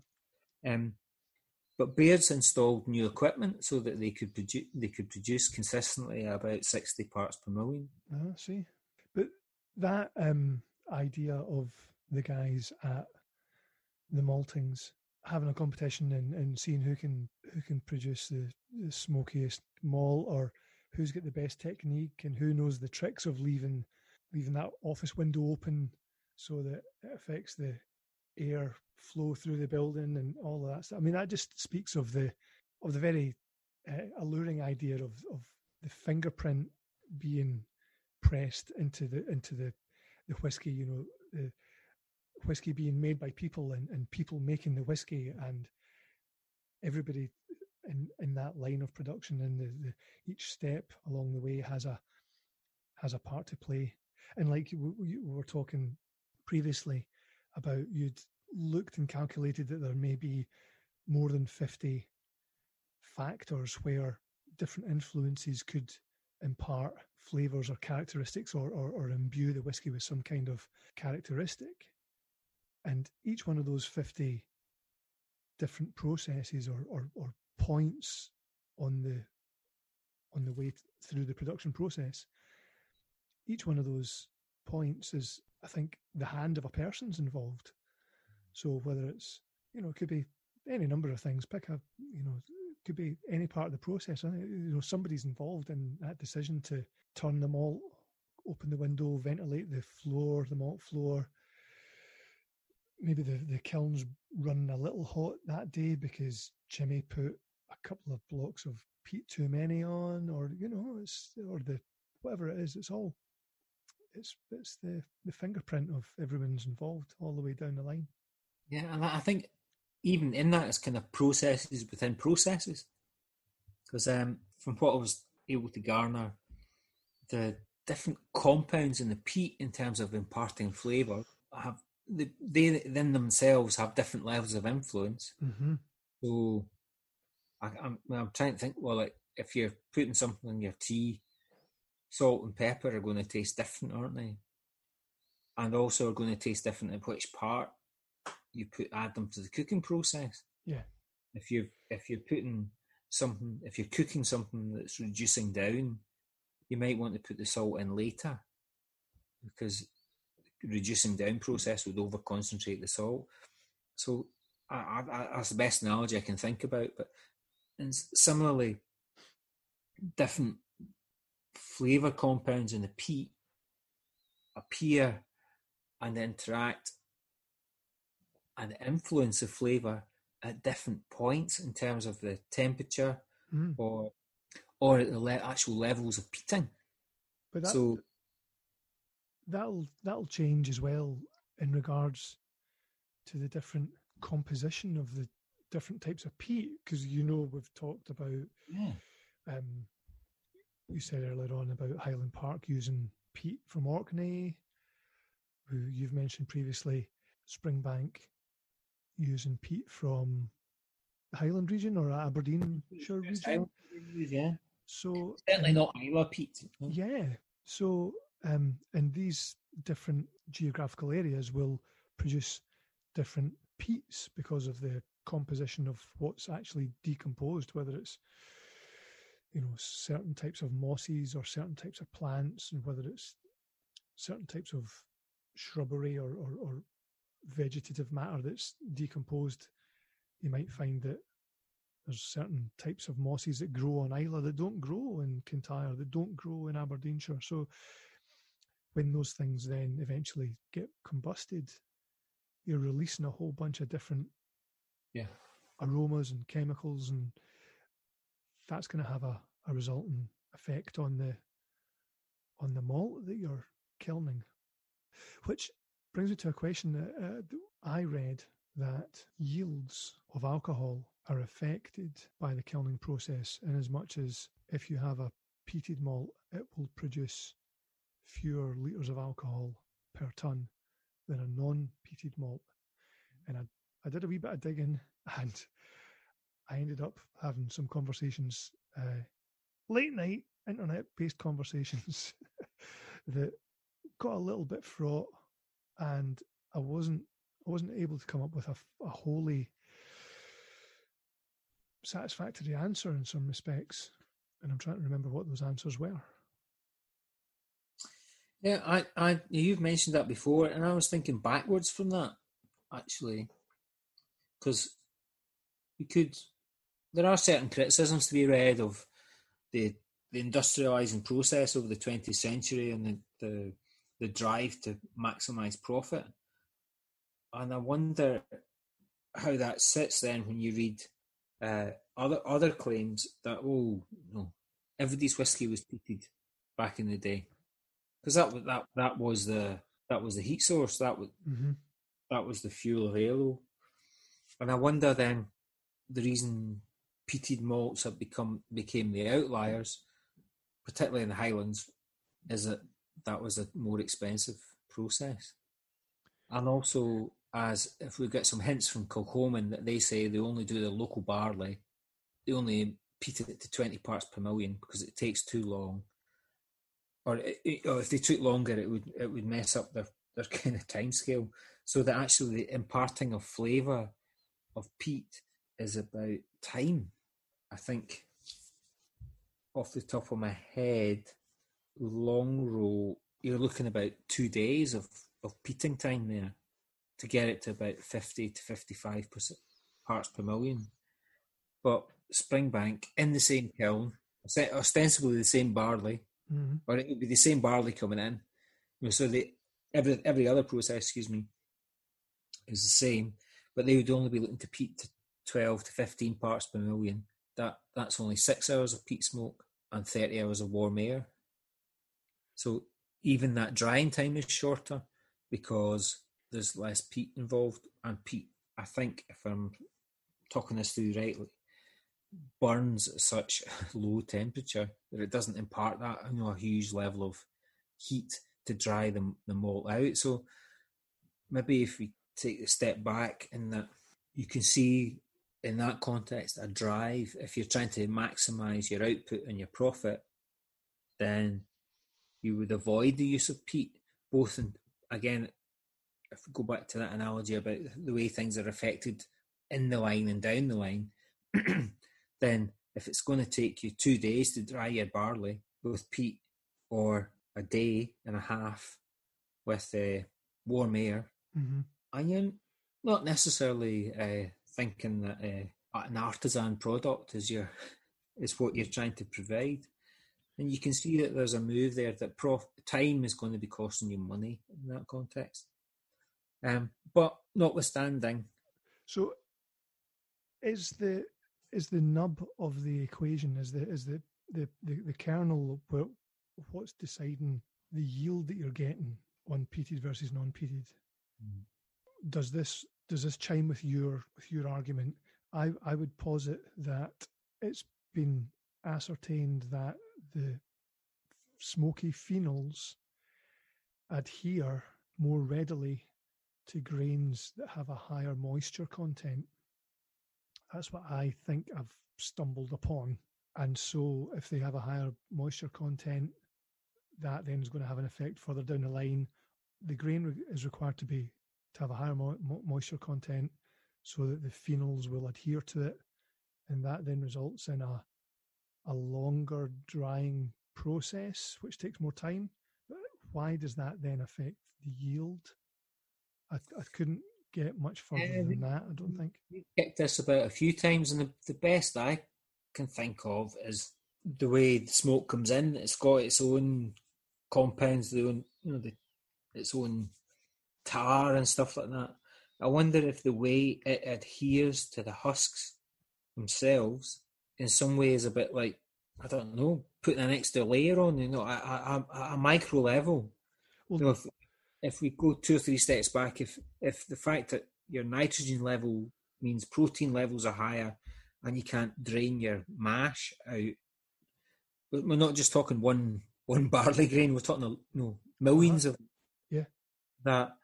It's enough of us of of a margin of difference to affect to affect that down the line.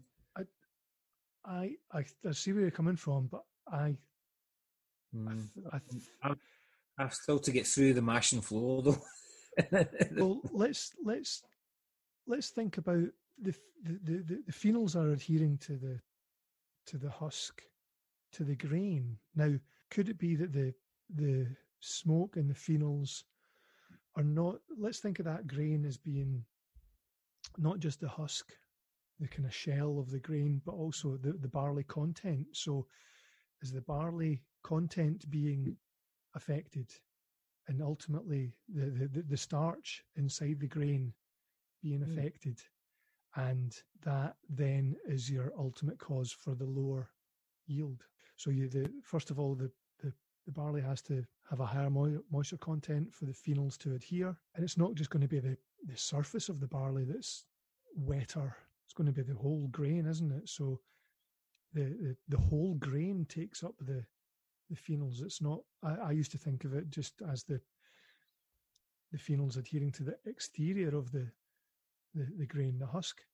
But thinking about it it- it's it's it's kind of imbuing and imparting the whole of it's permeating the the the, the grain. So then somehow is is that affecting the starch's ability to be converted into fermentable sugars yeah, those are good questions, sure.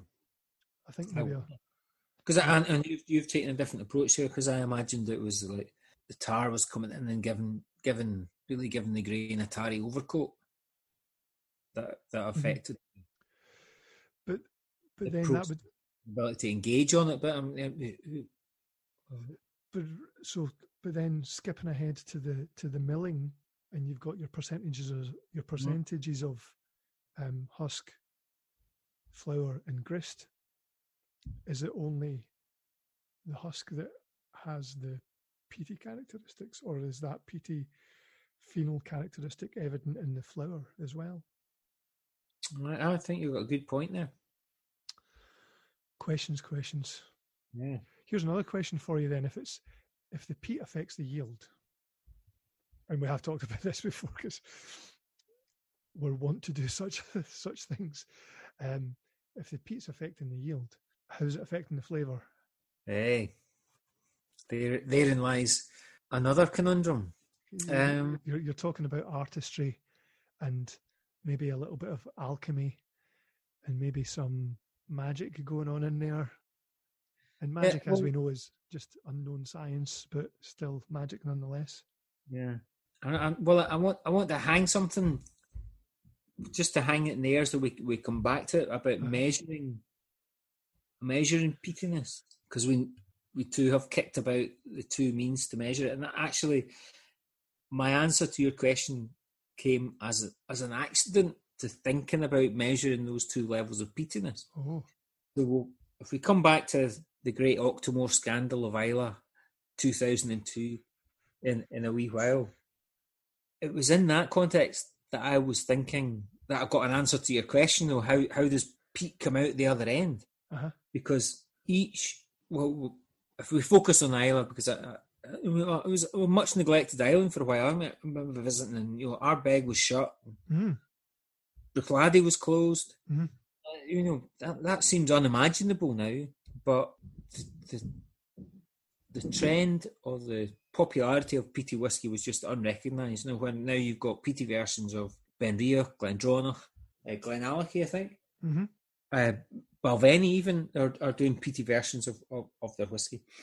But I think traditionally Ardbeg had the highest peating levels in the barley, but if their their um, spirit when it comes off the still hmm isn't the highest.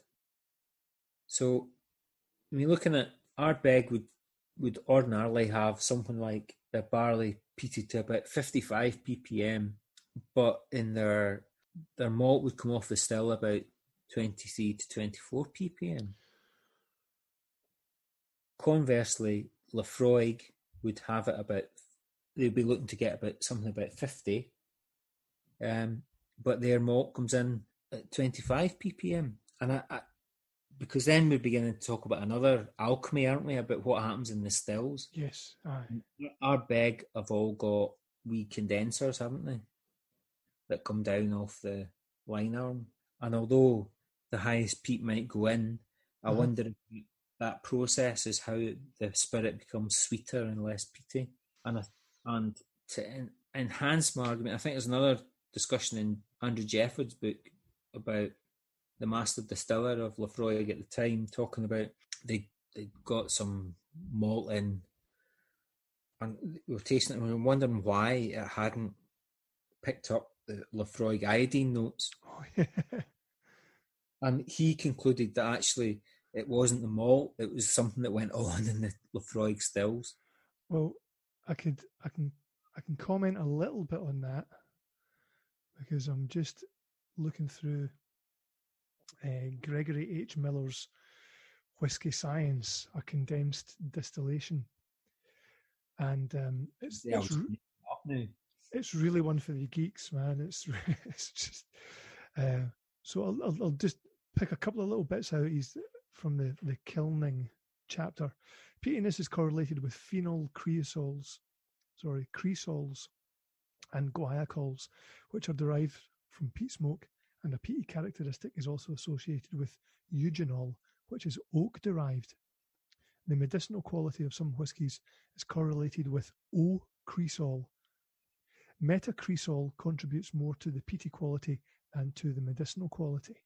So he's got various different tables and uh, charts of um, all the whiskies that you would know as peaty whiskies. He's got charts of of them, and they're all analysed, and he's analysed them according to these different uh, chemical compounds that are found within them. I'm right in thinking the, the glycol flavourings tend to be at lower levels of peating, but the creosols and the phenols arrive at a higher level of peatings.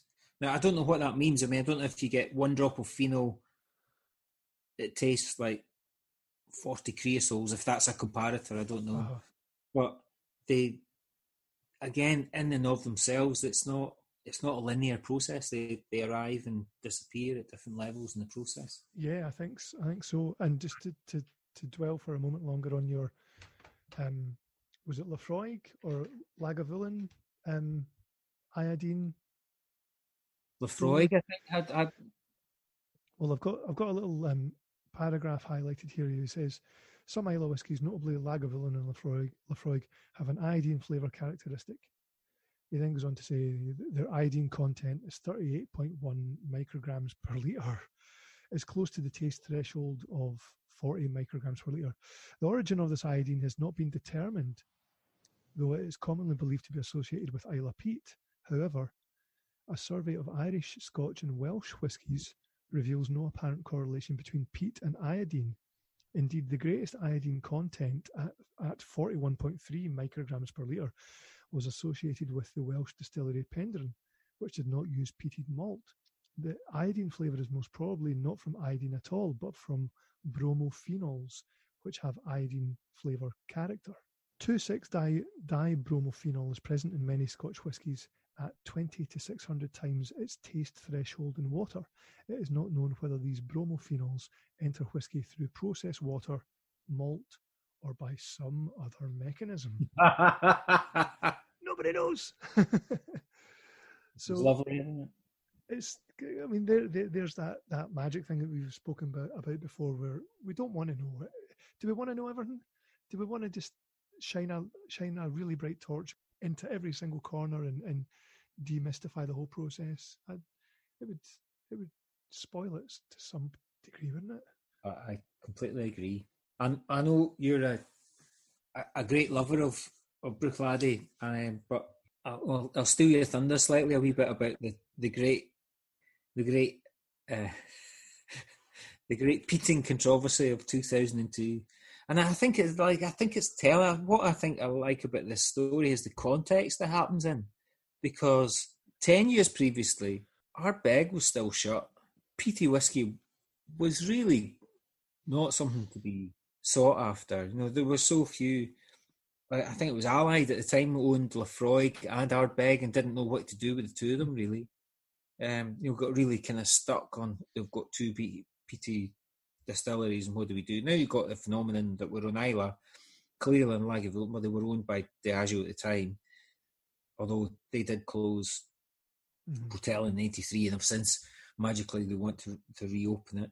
But you've also got uh, Suntory own Bowmore and Laphroaig now. So you've got, we've gone this round this big circle where organisations now own two PE distilleries. Uh-huh. But there was a day when that wasn't happening. But what you had early 2000s is the rebirth of the love of peaty whiskey. Mm. Part of a, the kind of driven by malts, you know, there's no doubt about that. I mean, wouldn't be people necessarily setting out to have a, a peaty blend. Maybe I haven't heard of many great aficionados of, of White Horse or anything like that. But um, there was this kind of scandal that maybe perhaps Bruichladdich were were overstating, overplaying their hand slightly by the accusation being, and I, I don't want to be scandal making here, that they they claimed that their peating levels were higher in their barley, but they were applying a method that is ordinarily applied to new make spirit, mm. not the other way around. So there, maybe take that a couple of steps back. So there's two two ways to to try and work out what the phenol content is in in, in the, uh, the peating level is. Colorimetric, which is uses a series of dyes or agents that bind to the um, the phenols, and then they're measured by light and an analysis of that.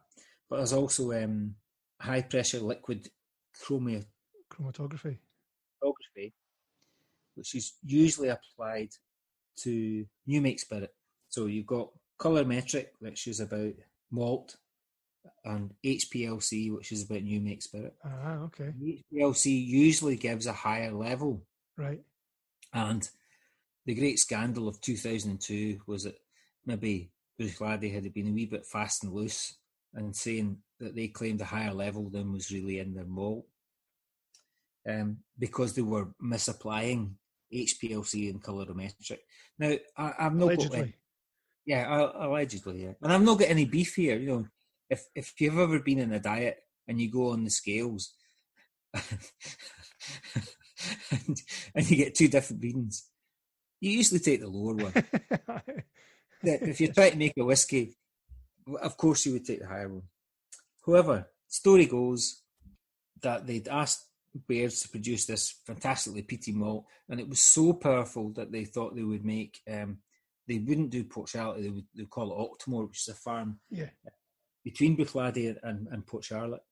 But uh, and they were able to analyse the barley and the new make for 2002 and 2003, So rather than get into the hyperbole of it all, which and we'll have to give Bruichladdich their due here, they were good at making making stories. Aye. Brilliant. You know, they they had the FBI looking at them through the camera. there was a submarine turned up. You know, all, all, they they never lost an opportunity. So, but I mean, that, so I, I don't want to be thinking I'm down on them. But um, Port Ellen said they couldn't do it. Baird said we could maybe do well a bit of monkeying around. We could do mm. eight parts per million, and it, so it was never really clear what, what was going on. So there was a proper reanalysis of uh, 2002, and in the final spirit, they got a parts per million, presumably by HPLC, of 29.6 parts per million, and that, that's higher than all the other Islays. Right. You know, and I think a good comparator then. So I think uh, if my memory serves me right, there was a wee bit of a rivalry between the the Ardbeg Bruichladdich. You know, we've been the PT. That's right. Uh, yeah. Um, but clearly, there's something goes on in the Ardbeg stills if they are producing a much lower PT uh, final spirit. So, Aye. But I think they, they both won in, in that in that kind of competition. You know, there's no losers because everybody everybody was talking about it and everybody was picking their picking their winner. Do you like George Foreman? Do you like Muhammad Ali?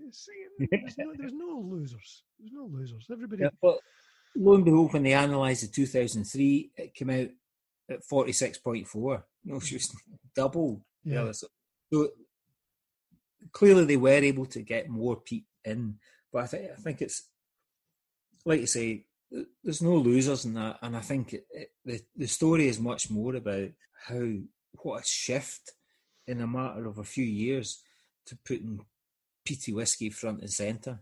Yeah. So you have Port Charlotte, Octomore, even, even now Bunnahabhain are, are doing their own peaty Whiskey. So it's a magical change. Um, yeah.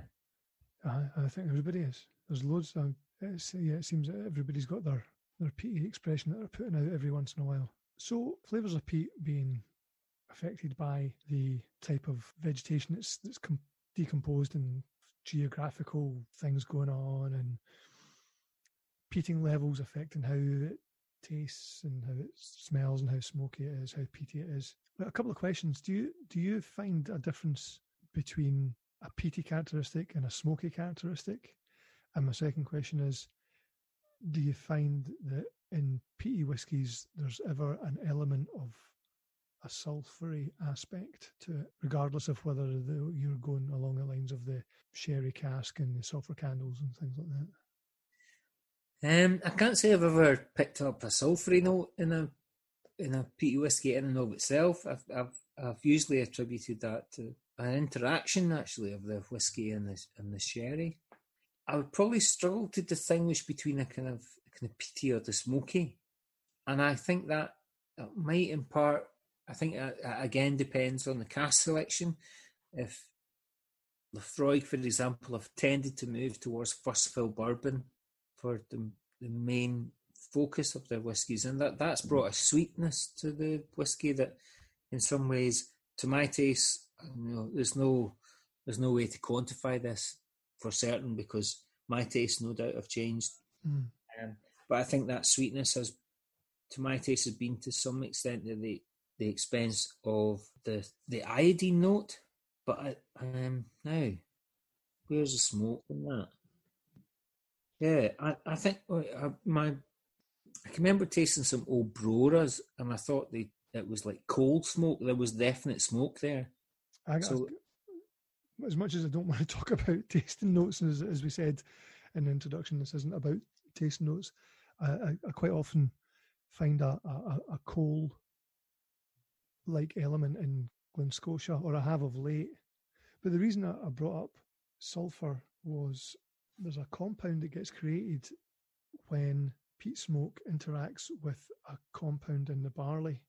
And this compound is poisonous to a oh. degree. And the way it can be negated within the kilning process is by the additional sulfur dioxide. Mm. The peating of malt requires a direct application of peat smoke to the drying malt, either as part of the kilning process itself or as an additional input to the kiln airflow, and it is still necessary to prevent the formation of nitrosamines in the malt by burning sulfur, normally in the form of briquettes, to produce sulfur dioxide, which is added to the airflow passing through the drying malt. This blocks the reaction that results in the formation of nitrosamines from the hordenine in malted barley. So there's it that just kind of stuck in my mind when you hear people talking about oh i got a sulfury thing i wonder is it because of the fabled sulfur candles they use to sterilize the sherry casks or is it because they're burning sulfur briquettes to mitigate this production of this compound ah, that is um you got me there stuart i um again I th- I'm I'm trying to think the contrast of where where I get the the smoke or the peatiness. You know, there are there are particular drams. I think um, Longrow, I think, is a wee bit of a sleeper. You know, I, I quite often you'll not get a lot of smoke on the nose, mm-hmm. um, but it's it's in there when you when you taste. And similarly, we had a Highland Park recently, and it was only very late that I got a wee blast of smoke. So much so that I thought it was one of those little random Springbanks where. Ah, was that the one we had recently on the. Aye. On the taste, aye. Yeah, um, um, when not that you know, guessing the whiskey is always a bit of a, a parlour game, I think, but it, but it was so much so that I thought hmm, that that's a bit like mm. sometimes you get a, a slightly higher peated Springbank, but others where you know, you can't miss it. You know, Ardmore can sometimes be a wee bit lower, a wee bit more Laphroaig. Uh, sorry, Longmorny. Sorry, I'm not getting it right at all. Longroy. But there's no mistaking when you get Caol Ila or Lagavulin or Aye. Laphroaig under they they are always, in my experience, they're always a bit of a a blast of the vegetable I mm, iodine's not the right word, but then the kind of vegetable medicinal notes mm-hmm thick and fast right away. What was interesting with that wee tasting that we had a couple of weeks ago was there was a the twelve year old Buna was in there, and it, it, was maybe just what it was neighboured with the drams that it was na- that we were tasting next to it. But when I thought I thought it was more peated than I, than I recall the the twelve year old Buna being peated. It just struck me as having quite a, an upfront full of not full of peat, but definitely there was there was a there was a there was a peaty backbone in there. But that might just be because it was, you know, up against two completely really un, unpeated whiskies that had never had never heard of peat. So obviously when you when you taste those side by side, the contrasts are are exaggerated somewhat. So how, how about yourself? Do you get those notes then? Sometimes I get um the difference between smoke and peat is, is a different difficult one. When I first was came across somebody talking about the differences, I thought, mm, are you are you splitting hairs? Is, that a, you know is it genuine? And it's something I kind of try and keep in mind whenever I'm tasting a peaty whiskey. Is it can, can I categorize it in a way to to one of those two elements of is it smoky or is it peaty? Is it is it burnt wood or is it something a bit more vegetative going on? That's kind of as far as I can really pick it apart. And I don't know if I would, I don't know if I'd be able to pick out particular drams or particular distilleries that exhibit one or the other characteristics, really. Well, now that you're saying it, I think you know over the years certainly I've tasted drams that you know there's there's the wood smoke element or the is um, a kind of sharpness at the back of your throat and into your nose. Mm. Peat is, by comparison, like say, a little bit mellower, although, uh, but it's, it's a different set of flavors. That, um, well, I suppose in a way that's what that's that's what you want from from peating your mm. barley. You want a complex of flavors. You don't just. Mm.